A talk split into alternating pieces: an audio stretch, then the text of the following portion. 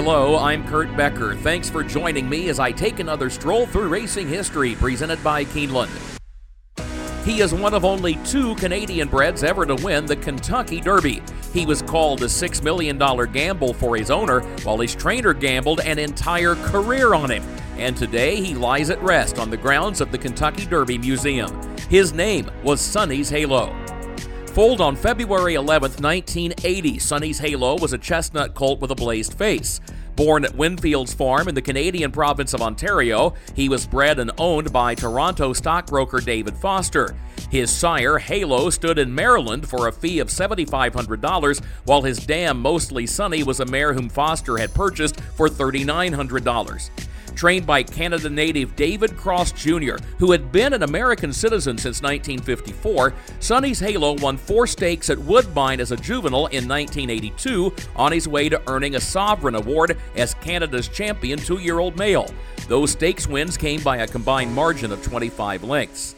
The connections of Sunny's Halo decided to try for an Eclipse Award as well, and so he raced in four graded stakes in the U.S. at two, but he finished off the board in three of the four.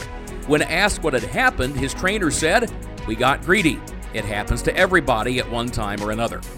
Cross was a man who had taken a huge gamble with Sunny's Halo. When the colt first came to him, he had a stable of 35 horses, but he knew by the end of 1982 that Sunny's Halo was a talented but troubled colt that had sore ankles and shins and would need a great deal of attention in order to reach his full potential. He focused so much on Sunny's Halo that other clients began pulling horses from his barn, with no argument from Cross. His public stable soon dwindled from 35 horses to two. In November of 1982, Cross went to Southern California to give Sunny's Halo a five month rest. He did not race him during that time, but instead put him in the swimming pool for therapy on a regular basis. This led at least a few members of the press jokingly to refer to Sunny's Halo as the champion swimmer in Cross's barn. In fact, Cross soon came under considerable criticism for his entire game plan for getting Sunny's Halo to the Kentucky Derby, which, to be certain, was the goal. How could a horse be fit which was swimming but not racing? And then Cross announced he was only going to race Sunny's Halo twice before the Derby. This despite the fact no horse since Jet Pilot in 1947 had won the Roses off just two prior starts in his sophomore campaign. As if that wasn't enough, Cross added that he would not be sending Sunny's Halo to the traditional Derby preps. He would not be running him in the Santa Anita Derby or the Wood Memorial or the Bluegrass. Instead, he would send him to Oaklawn Park for the Rebel Handicap and the Arkansas Derby. The entire plan, at least according to the racing world of 1983, seemed preposterous. Except it wasn't. With jockey Larry Snyder aboard, Sunny's Halo won the Rebel. And three weeks later, with Eddie Delahoussaye in the irons, he won the Grade 1 Arkansas Derby before a crowd of 67,000.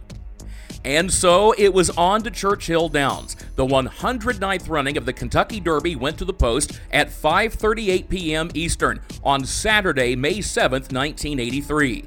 Fans made Sunny's Halo the second betting choice at odds of 5 to 2. Eddie D, who had won the Derby the prior year on Gato del Sol, was once again in the saddle.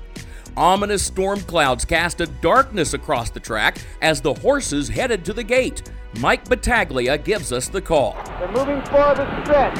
Sunny's Halo on the inside has his head in front. Desert Wine is second. Highland Park still right there. Now coming up on the outside and gaining ground. Slew of Golden Marfa on the extreme outside.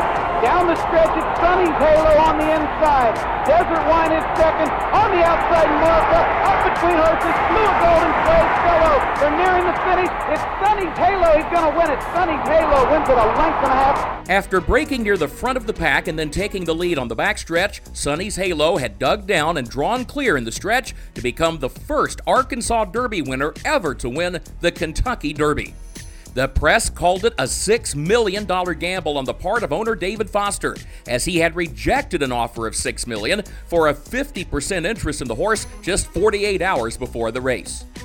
Sunny's Halo would run sixth two weeks later in the Preakness, an effort perhaps dulled by treatment for a skin rash.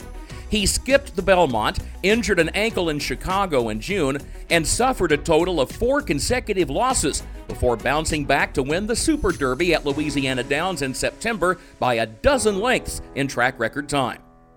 Retired in November of 1983 after sustaining a hairline fracture of an ankle, Sunny's Halo began his stallion career in Kentucky for a fee of $35,000 before later moving to Texas and also shuttling to Brazil. By the time of his death in June of 2003, at the age of 23, he had sired 36 stakes winners and 13 graded or group stakes winners.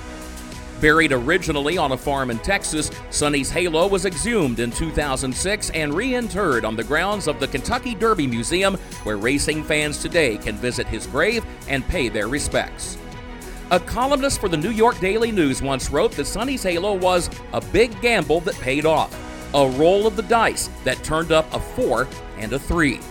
And he proved that one did not have to follow a time tested formula for winning the Kentucky Derby. Please join me again next week when I take another stroll through racing history presented by Keeneland. For HRRN, I'm Kurt Becker.